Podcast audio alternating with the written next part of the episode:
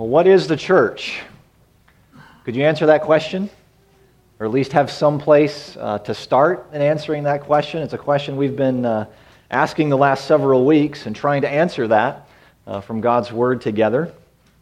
The church that is now being repaired, restored in the Lord Jesus, is the true Israel of God. Uh, looks a certain way. As Heath was talking about those ever important pictures we mentioned some of those last week.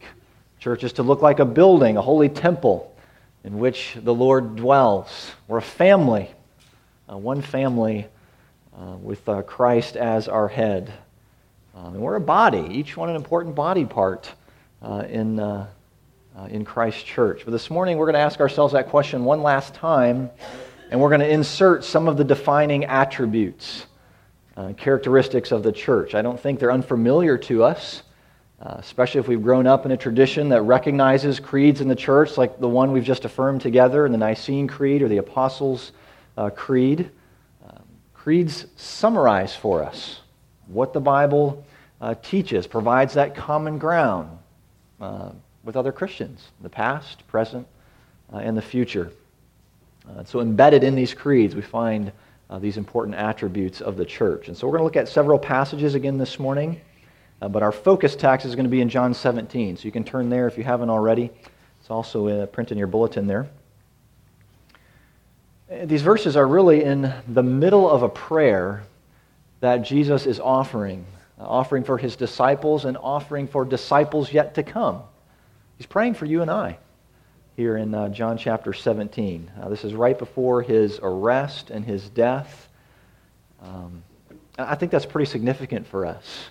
We consider all the things that Jesus could be praying about, all the things that were on his mind and heart in the hours before. This is what he's, this is what he's praying for. He's praying for you, he's praying for the church. Um, so, John 17, we're going to read verses 17 through 23. Jesus offers, Sanctify them in the truth. Your word is truth. As you sent me into the world, so I have sent them into the world. And for their sake I consecrate myself, that they also may be sanctified in truth. I do not ask for these only, but also for those who will believe in me through their word, that they may all be one, just as you, Father, are in me and I in you, that they also may be in us, so that the world may believe that you have sent me.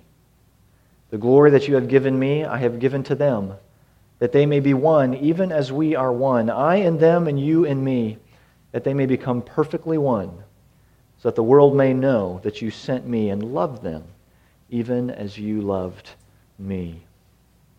These are the words of our Savior and Lord and the very head of the church. Let's pray together.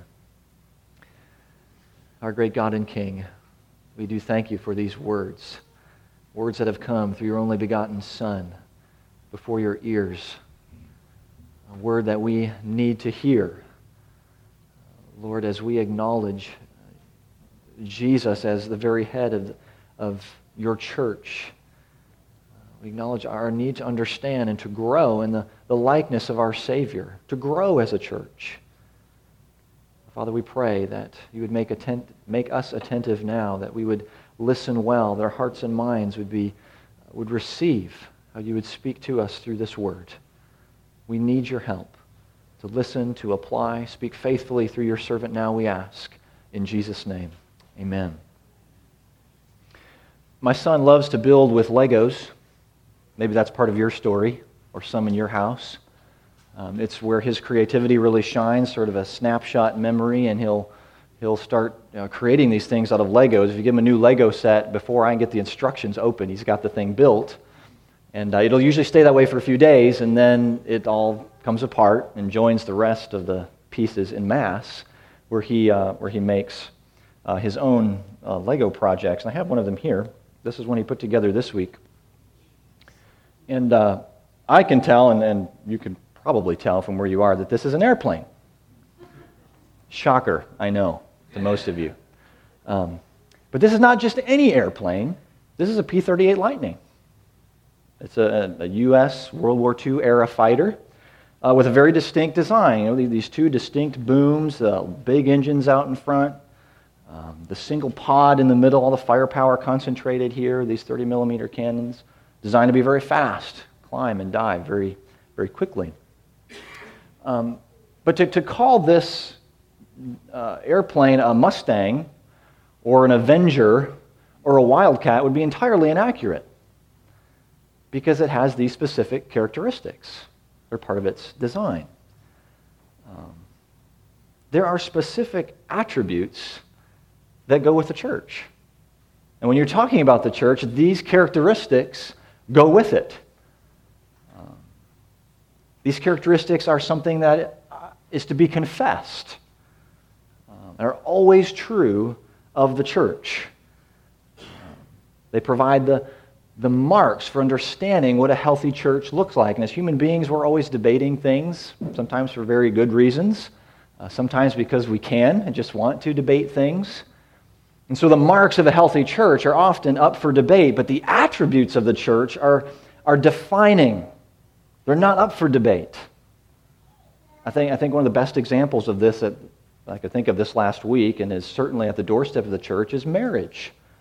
Um, and we, we certainly don't have time this morning to answer all those questions and explore uh, what the church is facing uh, in regards to this. But the definition of marriage is not, has never been up for debate. Um, marriage is, is a creation ordinance. So it's actually defined and designed by the one who made it and decreed it. That's distinct attributes. There's one man and one woman committed for life. Those attributes are confessional, they're not debatable. So to call marriage something else with different attributes is to no longer be talking about marriage. To call the P 38 a Mustang is, or C 130, no longer to be talking about the P 38 or its design, what it was created to do. So the church has, has unique attributes that we must be familiar with, that we must um, define biblically according to God's design. So, what are they? Um, the church is one church. We're going to look at, at each of these. Uh, it's a holy church. It is a Catholic and apostolic church. Uh, we're going we're to flesh out some of the implications of each of these uh, attributes. Uh, in John 17, it's the, it's the unity among the people of God that is of the utmost importance Uh, to Jesus as he prays. Verses 22 and 23 that the church would grow and mature toward complete unity of purpose, mission in Christ uh, the people of God would be united in their Christ likeness. The Apostle Paul speaks of this in Ephesians 4, where he appeals to unity in the church. But while he's doing this, he's not making blanket statements like, okay, if you're going to be unified in the church, then you all need to meet here at this specific time, this specific place, all the time.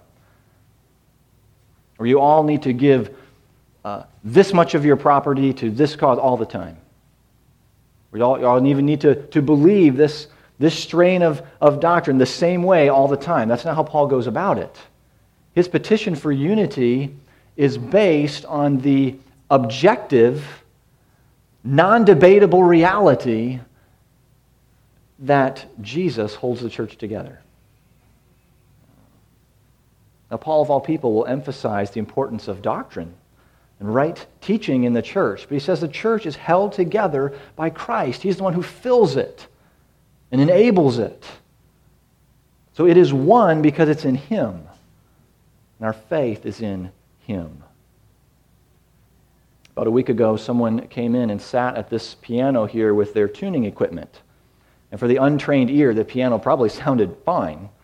But if you play the instrument over a period of time, you can tell when it starts to get a little sharp or a little flat. I don't know. Pianos usually go a little sharp, maybe flat. He said it was flat. I got that wrong. So, so we, so we had to sharpen the piano. Now, this, this gentleman did not bring in another piano and go back and forth and tune it against another piano or another instrument. He, he had these specific tools that had a, a tuning standard so that he could tell when he needed to adjust uh, the string so that it would reverberate at just the right frequency. And if, if that's done, he doesn't tune it to Heath's guitar, but if, if that piano is in tune and Heath's guitar is in tune, and the bass over there is in tune, then all of these instruments share a unity. Um, tuned specifically with these instruments, but they, they're now tuned with each other. Uh, they can play together in unity. So, in each one, in the body of Christ, each local representation of the church is tuned to the lordship of Jesus, then it will unite us. It will draw us closer to one another, draw us closer as churches. Much more so than we, if we were to tune ourselves off of each other or tune the life of the church off of another church. So maybe you're starting to, to hear some of the implications of this.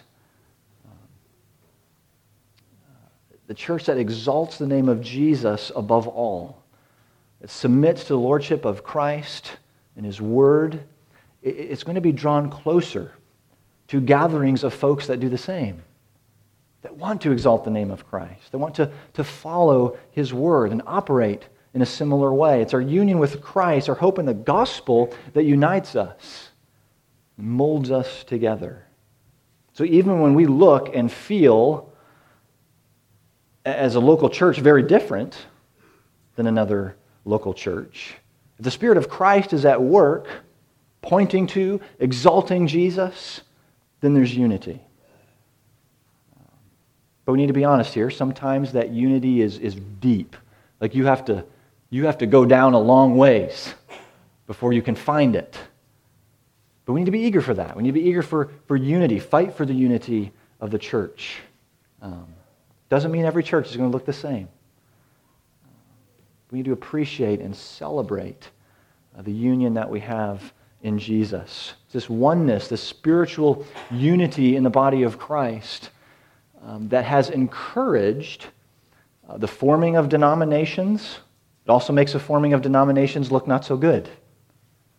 Um, think, well, why is this? What's going on here?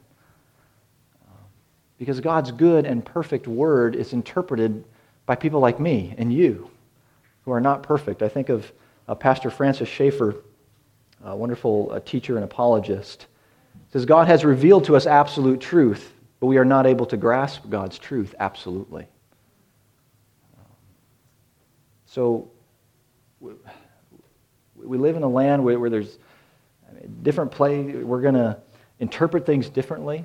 Um, what the Bible teaches. Um, we'll debate things that are often secondary in importance.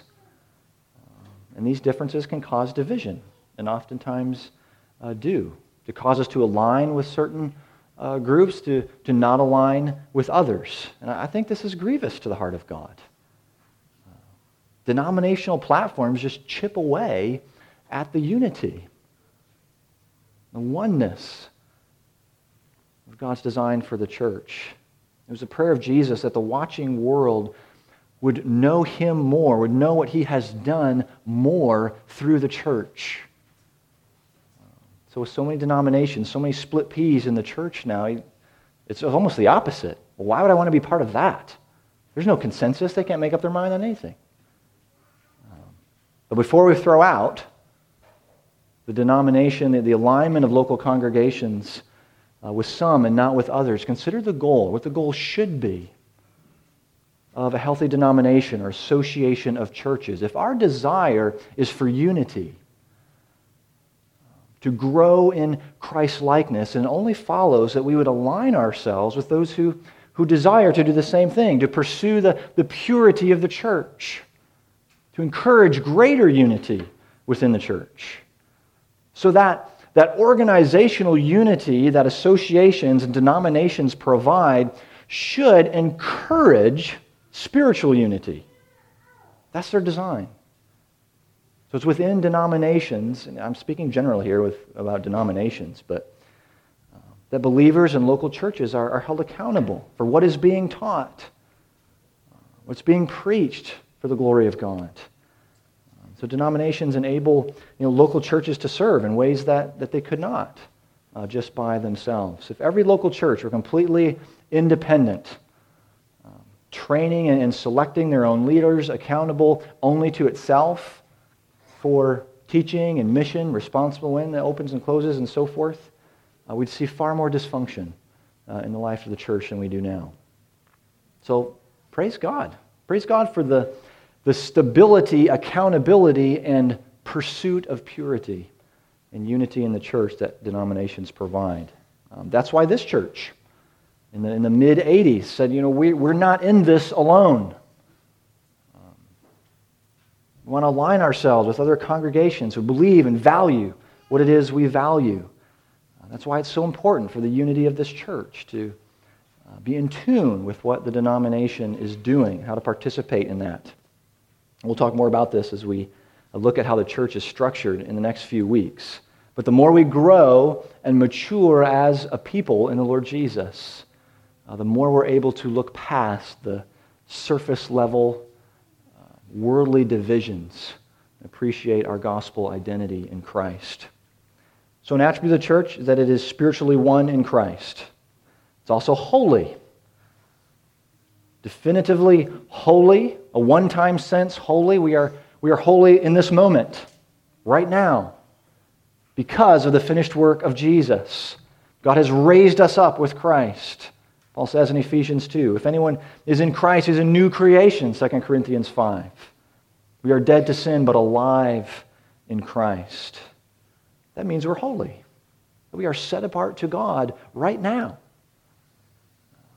But the sanctification of the church, the degree to which we are growing and maturing, means that this holiness continues.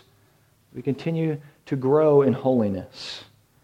We hear this in the, in the family imagery of Ephesians 5 that we mentioned last week. Husbands, love your wives as Christ loved the church and gave himself up for her that he might sanctify her, having cleansed her by the washing of water with the word. From the lips of Jesus, John 17, verse 17 Sanctify them in the truth. Your word is truth. The church is holy, growing in holiness. Example we can appreciate in a morning such as this. Those, those little ones that are born, they are complete persons as infant children. And yet they're going to grow and learn and, and mature. So the little one that we hold now is going to be very different from the adult. But it's still the same person, holy but growing in holiness. So, what does it mean for the church be holy, to grow in holiness? It means that the pursuit of holiness and the power of the Holy Spirit is His intention for us as individuals and as a church. Uh, we're to come under the discipline of, of God's Word every day. Receive this discipline as a dearly loved children in relationship to our Father. You've heard me say this before, but the most powerful motivator is love. Because of God's love for us, that we willingly receive his discipline. It may be painful at times, it often is. But we know he loves us. And he's working for our growth in holiness. I think this attribute underscores the importance of church discipline and necessity for the health of the church, holding one another accountable in love as those who are part of one family, right? Encouraging one another unto godliness. It's very different than than looking down our, our noses with a critical spirit, looking for reasons to separate ourselves, coming alongside one another in love and respect, to keep the unity of the Spirit and the bond of peace. God is redeeming, purifying His bride for that great celebration that we long for. So our holiness is both absolute and it's progressive. It comes only, only through the righteousness of Christ. The church is one, the church is holy, and the church is Catholic.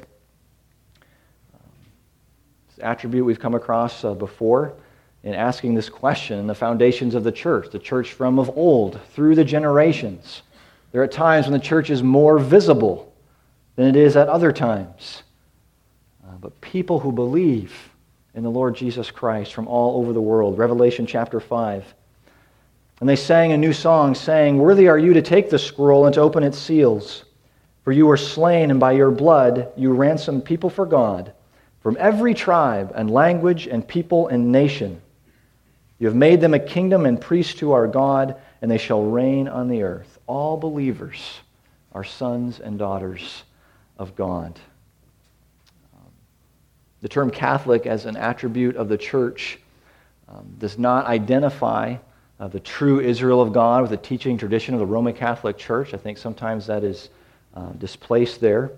Um, it's synonymous with universal or a comprehensive nature of the church. Um, so when Jesus commands his disciples, go, make disciples of all nations, we have the, the Catholicity of the church in view there. Catholicity of the church aligns naturally with the spiritual ethnicity of the church. So Paul tells the church in Galatians 3, he says, you know, these aren't dividers. Race, social status are not discriminators in the church.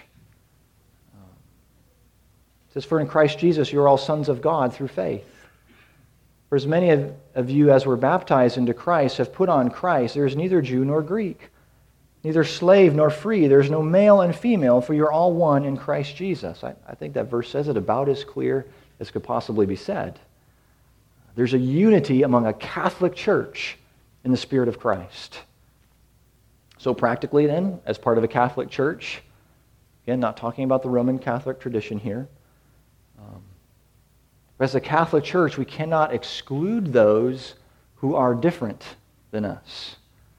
There's no racial discriminators, no social, no economic, sexual distinction with the gospel of the Lord Jesus.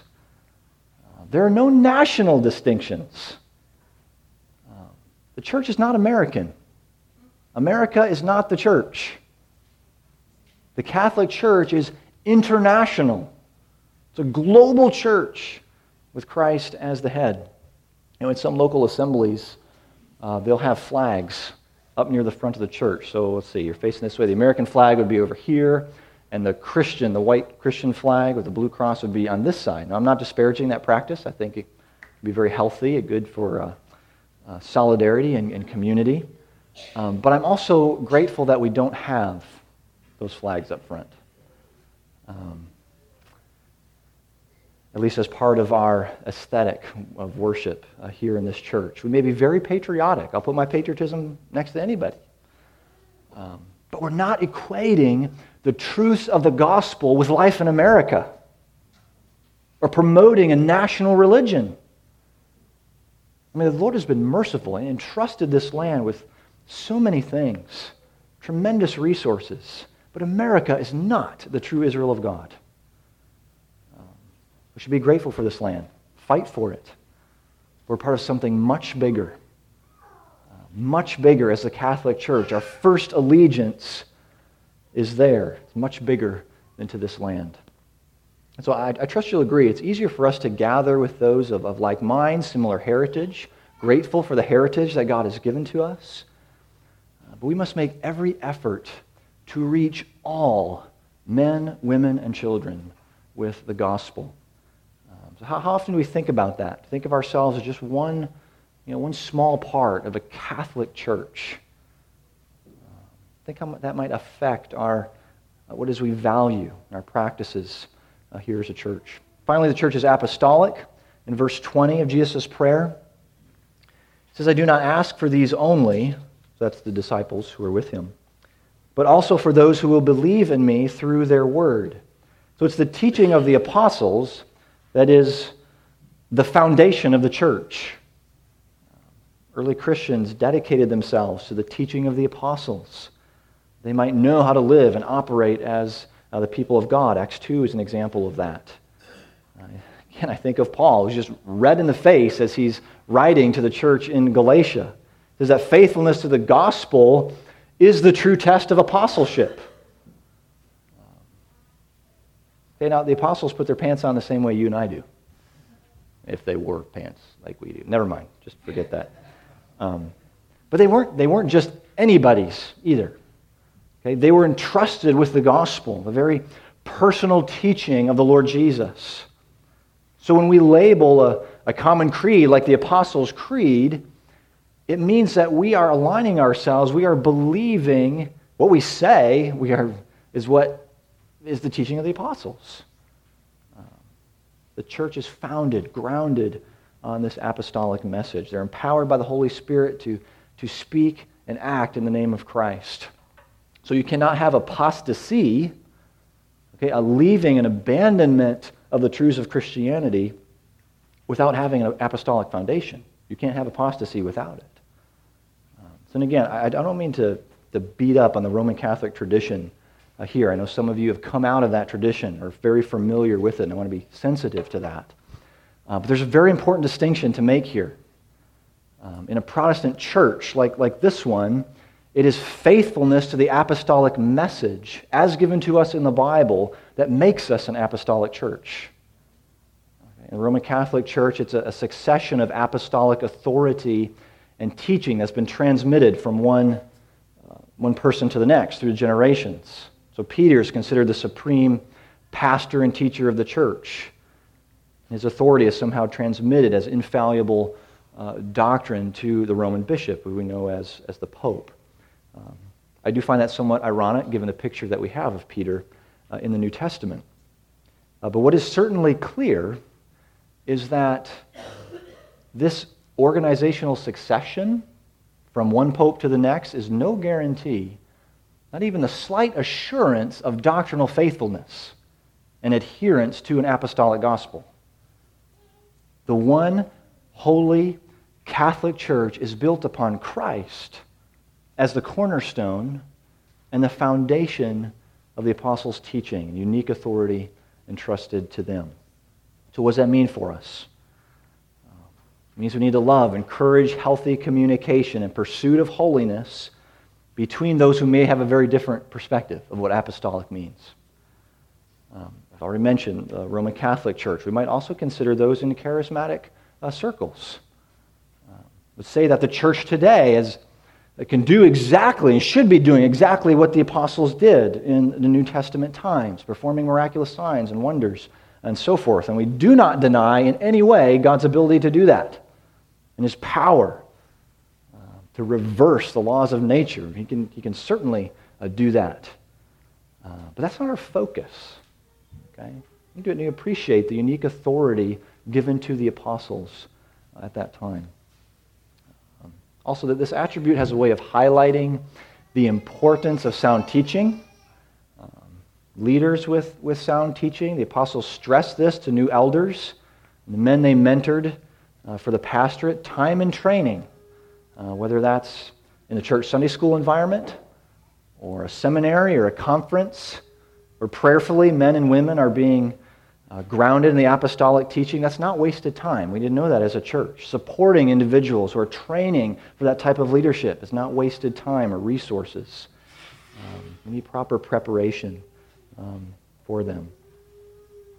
And being apostolic means at times, uh, as a church, we need to make confessions or mission statements to encourage faithfulness. Faithfulness to the gospel, to that apostolic teaching, helps us define the swim lanes of who, who we are as a church. You've got eight people jumping in the water and there's no swim lanes. What's going to happen if they need to make a few lengths? Well, they're, they're going to be all over the place, running into each other, swimming in circles, um, fencing in the lanes. The gospel, the teaching of the apostles, um, which you have right there sitting in your lap, um, that is what defines the church. So it's not just any Lego airplane, right? Defining characteristics that make it a P 38. God has shown us defining characteristics of the church. Um, it's God's intention, if it is God's intention for his church to, um, to show what, what life is to be like, relationship with him. And these attributes, they must be acknowledged, they must be confessed um, It's my prayer that that would encourage, encourage us in pursuit of our God and to persevere as a local representation, as a church of the Lord Jesus Christ. Let's pray together. Father, we do thank you for your church. We thank you for our cornerstone and head of the church, the Lord Jesus, who unites us as one people. Thank you that you have set us apart, Lord, that we are holy unto you and you don't give up on us. You continue to work in us individually and as your church. May we be a faithful representation of you in this place. Lord, we're grateful that you've given us your word. the apostolic message that we can know and learn and grow in. Lord, may we be uh, honest with ourselves, how we treat one another, how we look to those around us who may be in, uh, growing up in very different traditions. Uh, give us grace. Give us wisdom. May we be kind, gentle, patient. We thank you for this time in your word, from these words from the mouth of Jesus. It's in his name that we pray. Amen.